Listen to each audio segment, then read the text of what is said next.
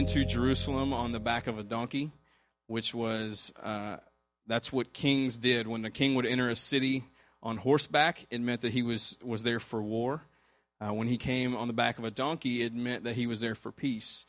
And so on Palm Sunday, Jesus intentionally um, fulfills a prophecy from Zechariah chapter 9 um, that talks about the Messiah of Israel riding into Jerusalem on a donkey. And so he intentionally does that. Like he, um, the way I described it last week was it's, it's like all the dominoes are set up, and he intentionally like pushed the first one over.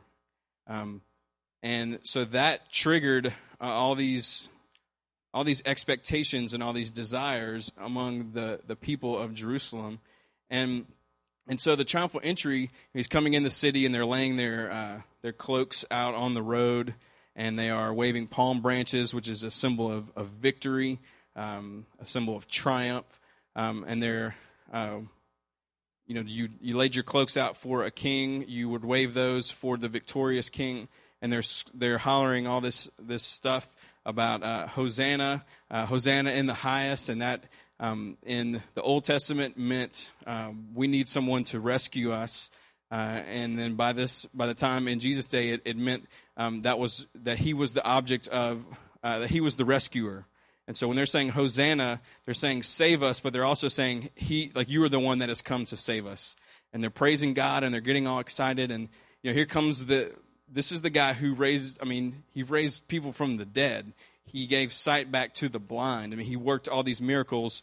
And so here he comes and he's the one like he's the one that's going to bring this delivery to Israel. And so that day, they treated him like a king. They thought that the revolution had begun, that the oppression of Rome uh, was about to, to completely go away, that Jesus would be the one to lead them in this political and military revolution. Uh, he would take his place as the king of Jerusalem, as the king of the Jews, and then from there, they would eventually take over the world. That's what they thought was going to happen. That's why they were so excited. Um, and so that happens on Sunday, and then by Friday morning, they're wanting they're wanting him dead. So it goes from complete, you know, just all this excitement, all this hype, all this this new this revolutionary spirit that's there, and then by Friday they're ready to kill him. And the reason they're ready to kill him by Friday is because he was not what they expected him to be. He was not what they wanted him to be he let them down. He was a disappointment. They put all their trust that he was the one that would, would be the king of Israel, and now he's arrested. Now, in their eyes, he turned out to be a fraud and a phony. Um, and so, a part of what makes Friday so dark, um, not the only thing, obviously, but a part of it is the fact that he gets arrested and um, you, when you read as the story goes on, they would traditionally let one criminal who was set to be crucified go, and um, it was up to the people to choose which one they wanted to be to to you know be freed, and they chose not Jesus. The people wanted him dead because they, he had betrayed them in their eyes. Um, and so, the, over the course of Friday, he's crucified. He dies. There's darkness over the land. We had a uh, a time of reflection and meditation and stuff in the chapel on Friday night. And we intentionally, it was intentionally very dark to begin with, but with all the stained glass in there, as the sun went down, it got darker and darker and darker to the point where uh, at the end, um, like we were going to sing uh, this song together and then walk out in silence. And like you couldn't see the words, like you couldn't. I was playing the piano, I couldn't see the piano, like I was completely lost. And it just, you, you, we came out of the chapel and you're back in normal light, and you can't even your eyes struggle to adjust. And that was such an object lesson for us as like as the darkness of what happened when the Son of God when he died on that day at noon. It was completely dark. Um, and so you know that's Friday, and then Saturday's really really quiet. And then Sundays this is eruption of joy and uh, jubilance and everything. And so the people they had these expectations for Jesus that he did not meet, and it made them mad. They wanted him to be something, and he turned out to not be that, and they wanted to kill him for it. Um, and the the point that was just kind of brought out last Sunday was the fact that Jesus did not come to meet our expectations; uh, he came to meet our need, and um, so that's what we're going to look at tonight as the need that Jesus came to meet. So if you have a Bible, um, go to Ephesians chapter two. Uh, if you don't have one, that's cool. We're going to put the verses up on the, the screens, kind of follow along. We'll bring the lights up a little bit. Um, and so we're going to look at the needs that Jesus came to meet. I know there's probably uh, a diverse uh, set of experiences in this room. Um, some of you have been through a lot of Easter sermons, some of you um, ha- have not. Um, I think that for those of us who were very blessed to grow up in church, I think sometimes Christmas, Easter, some of these things, we kind of feel like we, we know all that stuff already. And so uh, before our services every week, um, we take we take a 30 minute block of just silence, and people come in here and they pray in this room. And one of the things that we prayed was that regardless regardless of where anybody is in their life journey and their spiritual journey with the Lord, that that these truths would be fresh and would be new, that we would be teachable by the Spirit tonight. So as we look at these needs, um, let's let's all just like covenant together that we'll look at this with with fresh eyes and with fresh uh, ears. Um, okay, so let's talk about the need. Verse one of chapter two, and you were dead. All right, stop right there. There's the need. You were dead. That's the problem. Is that you, me, everybody on this planet, we were not created to be dead we were created to be alive. And it sounds certainly kind of strange because we're all living, um, and and that's a part of what the crowds, the disciples, the people who were so excited on Palm Sunday and then so angry on Good Friday. That's a part of what they didn't understand was that the need it wasn't physical life and death; it was spiritual life and death from the very beginnings of the Bible, if you look at the first 11 chapters of Genesis, it establishes the need for redemption.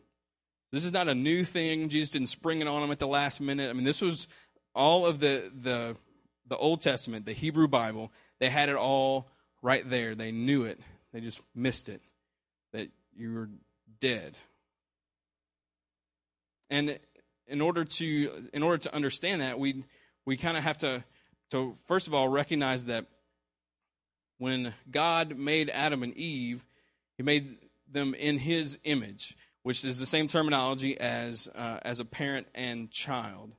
Because um, we don't, we may not understand being made in the image of God, but we understand uh, sons and daughters being in the image of their parents. That there is uh, genetic material that is passed on, and so they, they look like them, they act like them, they you know inherit all that all that kind of stuff. Um, and so, God, when He made Adam and Eve, He shared some of Himself with them. Um, not everything. He didn't share omniscience. He didn't share the fact that He is eternal. He didn't share the fact that He is all powerful. But He did share uh, love and uh, grace and faithfulness and wisdom, um, knowledge. I mean, He did share some of those things. And so, when He made them in His image, that was, they were alive spiritually, they were connected to Him.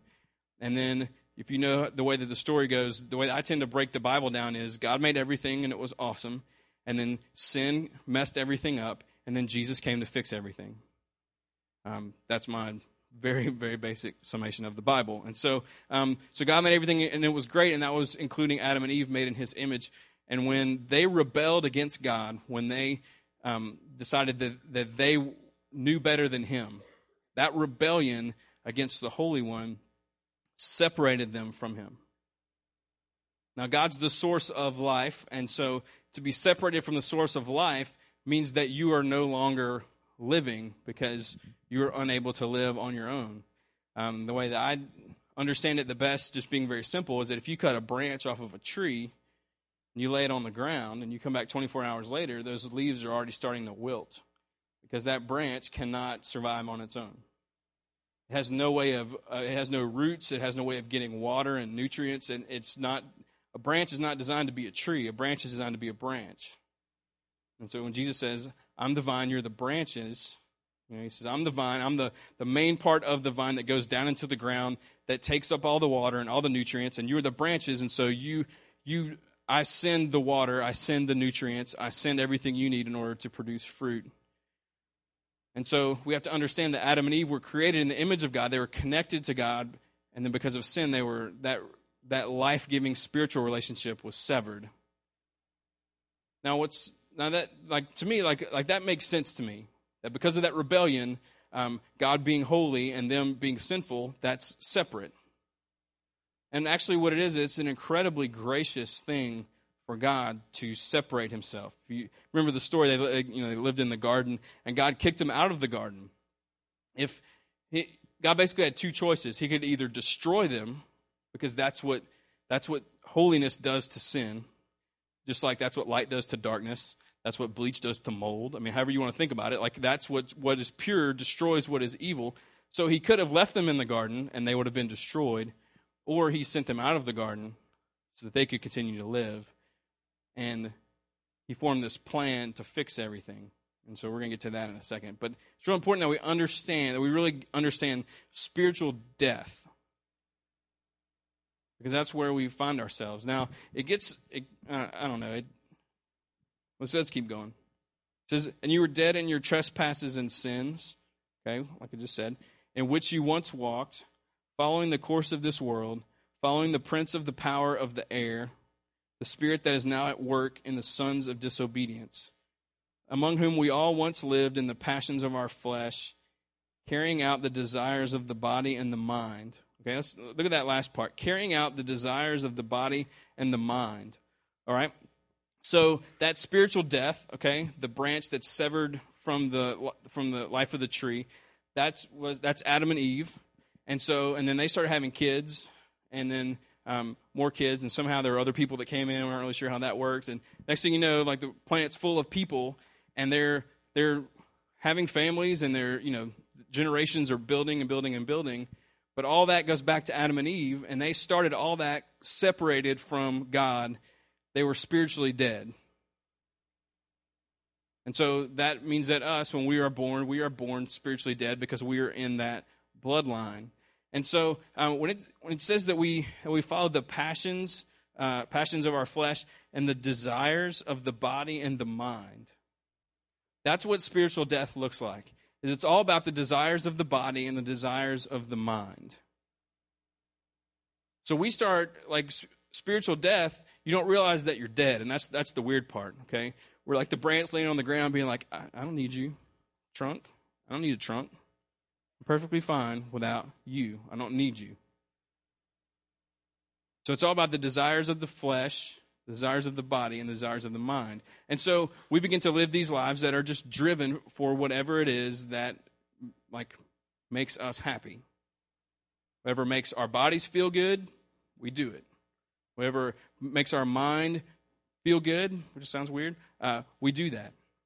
And so, so you, I don't know. Just take just just take relationships. Um, we want certain kinds of uh, connections with people. So let's just say let's just say we want companionship. That, that's what we want.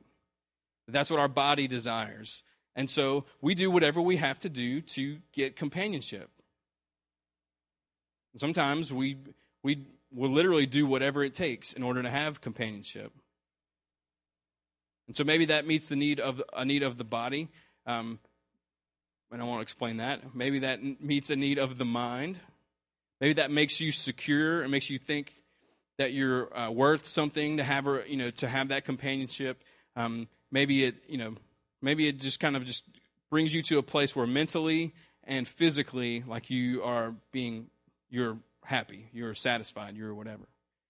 And so it doesn't matter, um, like nothing else matters. Like as long as I'm happy and whatever, uh, I will pursue companionship. Or it could be money, it could be a job, it could be a career, it could be possessions, it could be power, it could be whatever. Whatever the, are the desires of our body and the desires of our mind, or that becomes the driving force. That is what spiritual death looks like. And I think when we think about it in those terms, we're like, okay, I, I'm, I understand that. I've I've been at that point where you know I can't, you kind of have a little bit of that uh, that Sheryl Crow mindset. You know, if it makes you happy, it can't be that bad, right? We've been there before. Like, oh, I don't I don't really care. It's it's what I want to do. It's what I it's what I need. It's my emotional need. It's my physical need. Whatever. And so that's spiritual death. And so Jesus looks at us and he sees that branch laying on the ground, thinking that it's awesome. And he is like, no. You were not made to be focused on yourself. Because the situation I just described is basically one of self idolatry. We begin to look for ourselves, uh, to ourselves, to meet all these needs that really God designed us to meet. But we're dead, and so we don't really know. We're spiritually dead.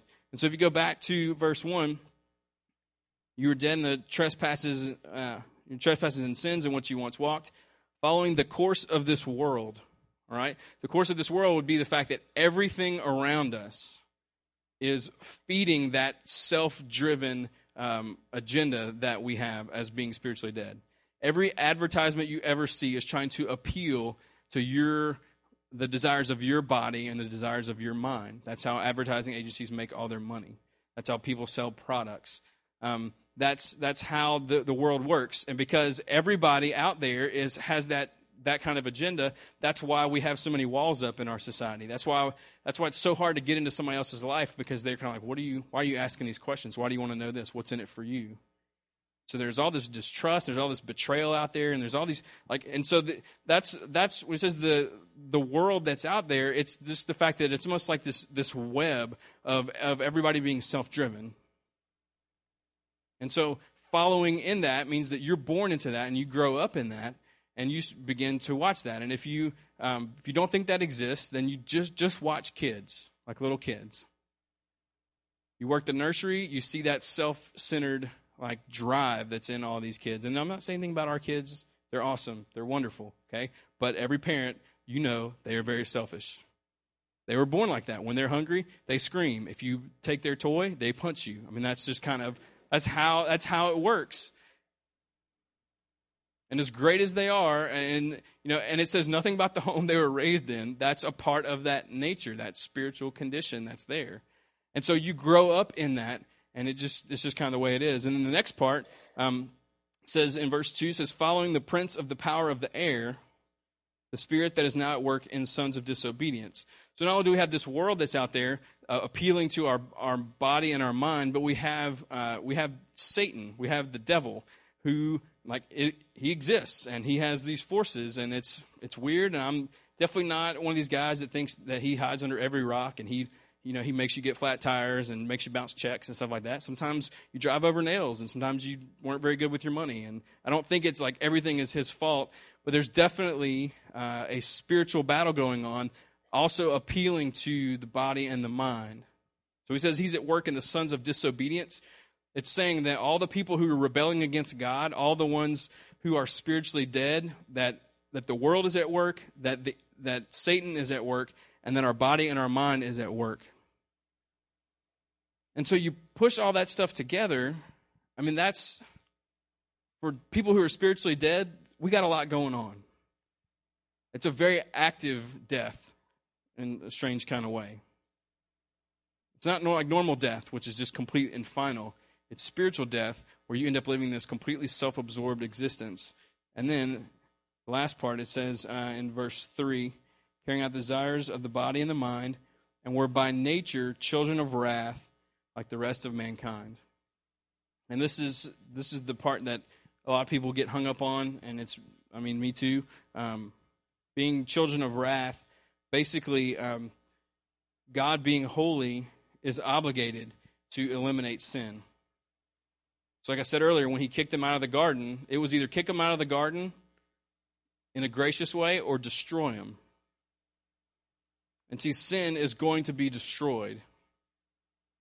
That's how holiness works. God is obligated to do that. And the problem is that to destroy sin means to destroy his creation, those created in his image, those who are like his children. And so that's the that's where that's where it gets tricky is to understand that in order for God to eliminate sin, he has to kill all of his kids.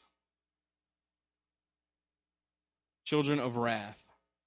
that he has to do something about sin. And so that is spiritual death. And so when we say that Jesus didn't come to meet expectations of humanity or the wants of humanity, he came to meet the needs of humanity, that that's what we're talking about. That everything that I just described as far as what spiritual death looks like, like that's the need to go from that scenario um, into one of life as he intended.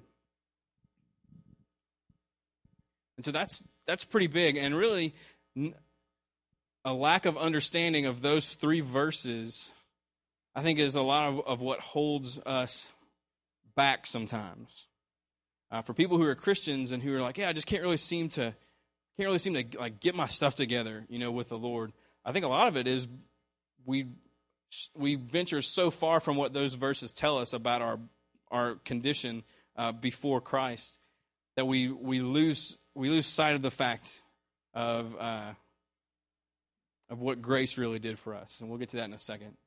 And so, all right, so let's go back to back to Adam and Eve. He kicks them out of the garden, um, and God forms a plan to fix all that. Remember my three parts of the Bible: God made everything, and it was awesome. Sin messed everything up, and then Jesus comes to fix it.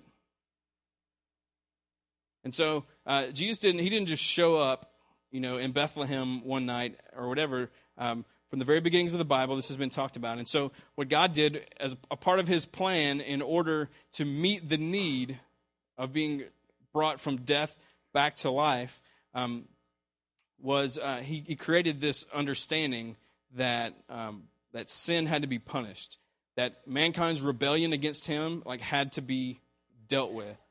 And so we know that, that the cost of that rebellion would be your very life that man's rebellion against God meant that man had to die. When you go back to um, go back to the to the Exodus story and everything, maybe you watched Ten Commandments last night uh, on TV. It's like twelve hours long or something like that. But um, you you know that that he gave them the, the Ten Commandments, and a, the there are several reasons why that's important. Why the Ten Commandments are are crucial. Um, but he gave the Ten Commandments in part because humanity, we're a bunch of dead, like a bunch of branches that are all dead laying on the ground thinking that they're okay, thinking everything's fine. Like, why do I need God? Why do I need redemption? Why do I need a Savior? Why do I need forgiveness? I'm, I'm fine. Like, I'm like the needs of my body and the needs of my mind are all being met. I'm finding ways to do that. I'm the center of my universe, and I kind of like it that way. So God gives these Ten Commandments. He's like, okay, that's, that's cool. You just make sure that you obey these 10 things. And in trying to obey those 10 things, it quickly becomes obvious that you can't do that. Like you just you just can't. So when he's like, do not murder, at first you're probably like, okay, there's no problem. Until someone makes you mad. And you're like, why do I just want to murder you? It's like all I want to do is take your life. Like, oh, okay. The Ten Commandments, I've talked about before, they're designed to be like a mirror. That's what the law was supposed to do.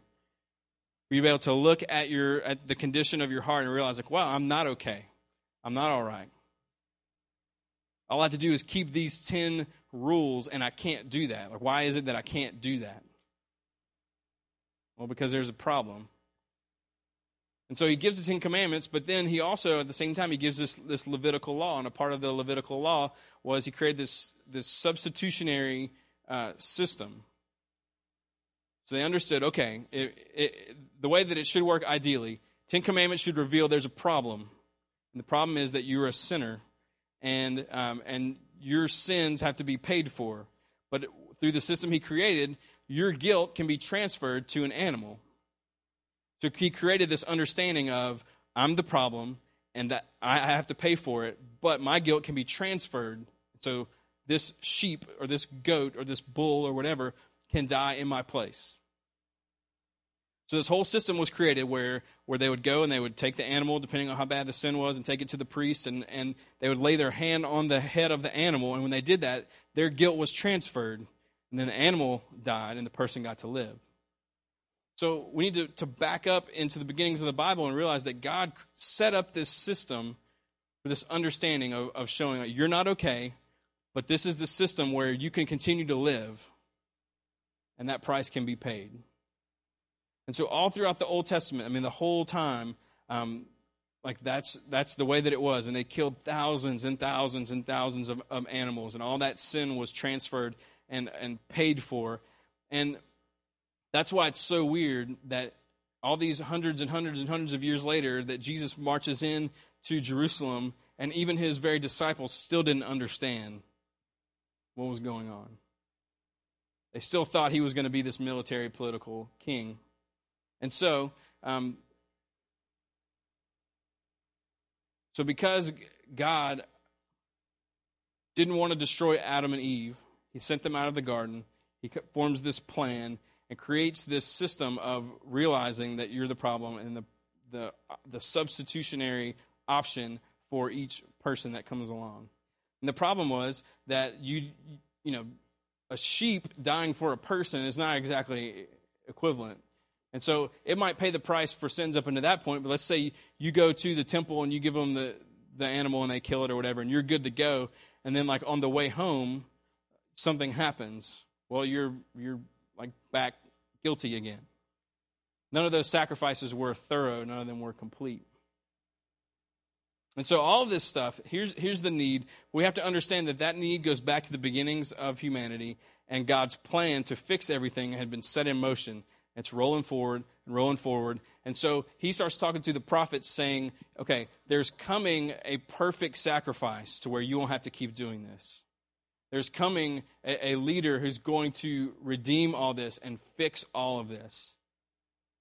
So one day there'll be no, there won't be a need for lambs and goats and all that kind of stuff. You won't have to, to do all these kinds of things. One day, all this is going to get better when the Messiah comes, when the Messiah comes, when the Messiah comes. And so we were dead in our trespasses and sins, desires of the body and the mind, objects of wrath, needing to be destroyed and dealt with. And then verse 4 is when it turns. It says, But God, being rich in mercy, because of the great love with which He loved us, even when we were dead in our trespasses, made us alive together with Christ. But God, being rich in mercy, right? Talked about it in community groups this week. Mercy being his, his goodness toward those who are in despair. You read verses 1, 2, and 3, that's a very desperate situation. That is one that is, um, it's very dire. To know that you're dead, but you think you're okay, and you're following Satan and you're following the patterns of the world, and you're doing whatever it is that you want to do, whatever your body and mind feel like you need, you're doing that. And because you're doing that in rebellion against God, you are by nature um, a child of wrath, and you are bound for destruction. But God, who is rich in mercy, who has a wealth of mercy, who has a, a just this overabundance of goodness toward those who are in despair and because of the great love with which he loved us. So you have mercy, you have love. Um, and here's where Easter kicks in made us alive together with Christ. Made us alive together with Christ. And so, so Jesus on Friday uh, crucified. Um, you know, he's lived this life. He, he is sinless. He is perfect. Um, he is the Lamb of God that takes away the sins of the world. That's how the Bible describes him. He was the sacrifice, like the one sacrifice that was once and for all. So they've been bringing all these animals for all these years, and Jesus was the one to put an end to that sacrificial system. So he leaves heaven, comes to earth, lives this life, um, does all this teaching, does all this stuff, never sins, and he, like I said at the beginning, he pushes the first domino down. Uh, he says in John 12 that nobody takes my life from me, but I lay it down willingly. He says, I will go to the cross. I will, um, I will bleed. Like it'll be my blood that is shed for the forgiveness of sins. I will um, I'll take all the sins of mankind, past, present, future. You just put them all on me. And then I will be the one that is cut off from the Father. I, who did nothing wrong, will, um, I'll be the branch that gets severed. And as I'm laying there, um, you pour all your wrath on me. Um, everything about your holiness uh, that is obligated to destroy sin, you just pour that on me. And you pour it out, and you pour it out, and you pour it out until there is nothing left, until every sin that has ever happened or will happen is completely paid for. You pour it out. And when it is absolutely all over with, it'll be finished. And finally, um, we'll be alive together.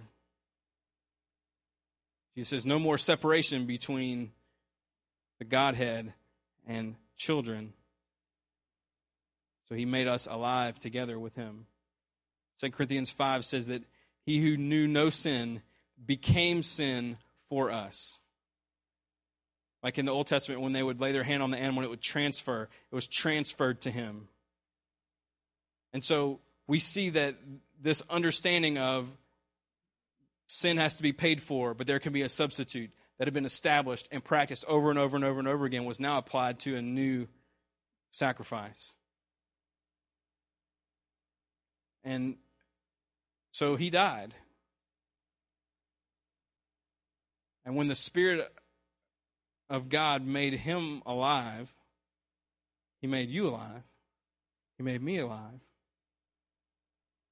Like there's there's this quote that was went around the internet today from this this dude. Uh, he said, "Let us eat, drink, and be merry, for yesterday we were dead." That when Jesus rose up, you rose up. I rose up. that God, who's rich in mercy, because of the great love he has for us, made us alive together with Christ. So the death that Jesus experienced wasn't just his death, it was our death. And the life that was like poured back into him by God was not just his resurrection, it was our resurrection too.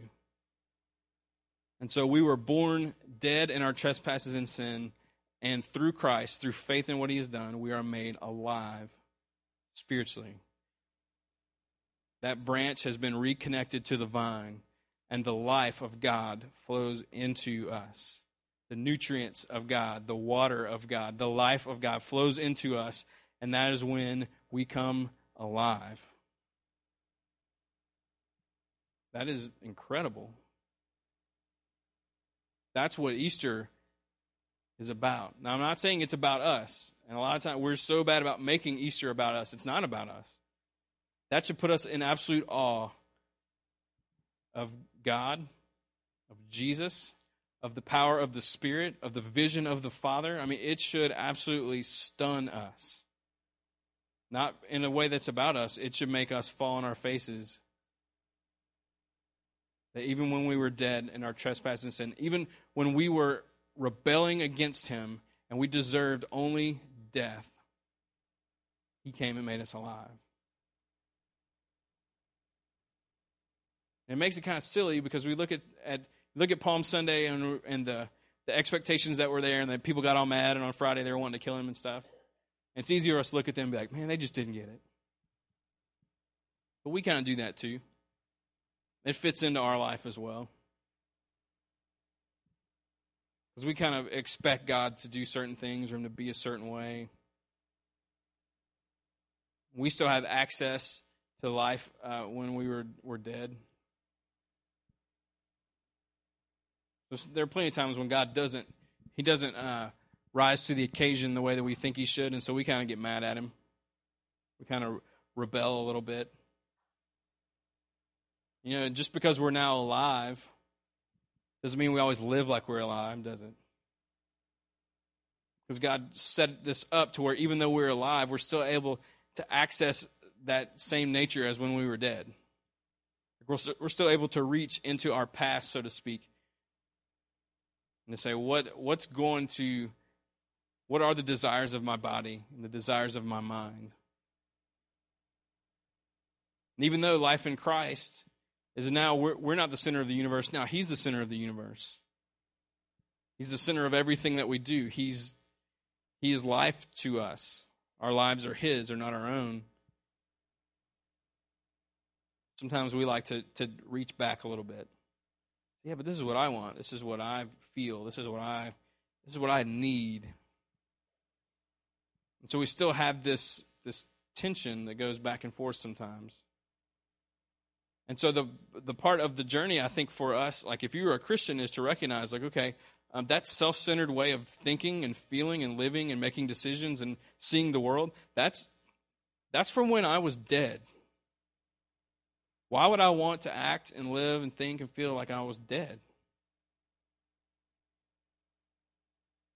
So, part of what we have to do is we have to look at what that life was like and realize that He rescued us from that because He's rich in mercy and because of the great love with which He loved us. He made us alive. He rescued you from the very thing that was killing you. That's the thing about wrath that we really have to understand is that sin was destroying us. And so God, because he loves us, he wants to destroy what's destroying us without destroying us. He wants to destroy what's destroying us without destroying us. That's love. I mean, if if you like if a parent if their kid's getting bullied, you know, no parent just sits back and watches that. If your parent, if your child is getting like attacked by a dog or a cat, let's say cat, if you're getting attacked by a cat, you don't just sit there. You you intervene, like you step in. So God devises this system of like, okay, I'm going to step in, destroy sin, but not destroy my kids. And the way I'm going to do that is I'm going to transfer their guilt to me. I'm going to pour all my wrath onto me. And when we start to think about it like that, it's completely ridiculous that we would want to live self centered lives, that we would want to access that life from when we were dead. Why, when you, we have been made alive together with Christ, would we want to live any other way? When I think about it in those terms, I'm in agreement with myself. But I also know that sometimes I do the very opposite of what I'm talking about. And that's one of the things about like resurrection life that's so cool to us is that the resurrection it wasn't this kind of thing that like okay it happened and like once you're like once you have been have crossed from death into life, once He's like rejuvenated you, um, you're you're good to go from then on. it's like, no, no, no. See, all all you know is death. So um, what what God does is He brings you back to life, and then He teaches you how to live alive. He teaches you how to live in His kingdom. He teaches you how to live the kind of life that He designed uh, you to live. And so it's this ongoing thing where we're always learning, we're always learning, we're always learning, we're always learning. So until until you pass away or until he like shows up again, um, it's it just this nonstop journey that keeps going and going and going. And the longer we walk in it, the more we live like true abundant life, spiritually alive, the less we want to dig into that old nature. And the stupider that looks to us. And eventually, in these new rhythms of life in God, that's just, you choose it less and less and less and less. That's why you see people have been walking with Jesus for a long time, and they're just not as, like, they're just not self centered. They're just not as, they're just not like that. And the reason why is because they have been trained by Jesus to live the kind of life that he designed for them to live. Let's wrap this up. Look at um, verse 7. And he raised us up with him and seated us with him in the heavenly places in Christ Jesus. All right? So not only did he make you alive, But now we share that life that he continues to live with him. Like we have taken a place of honor. We have like we're we've returned to the status that we were born into by being created in his image. Verse 7 so that in the coming ages he might show the immeasurable riches of his grace and kindness toward us in Jesus Christ. Look at that again.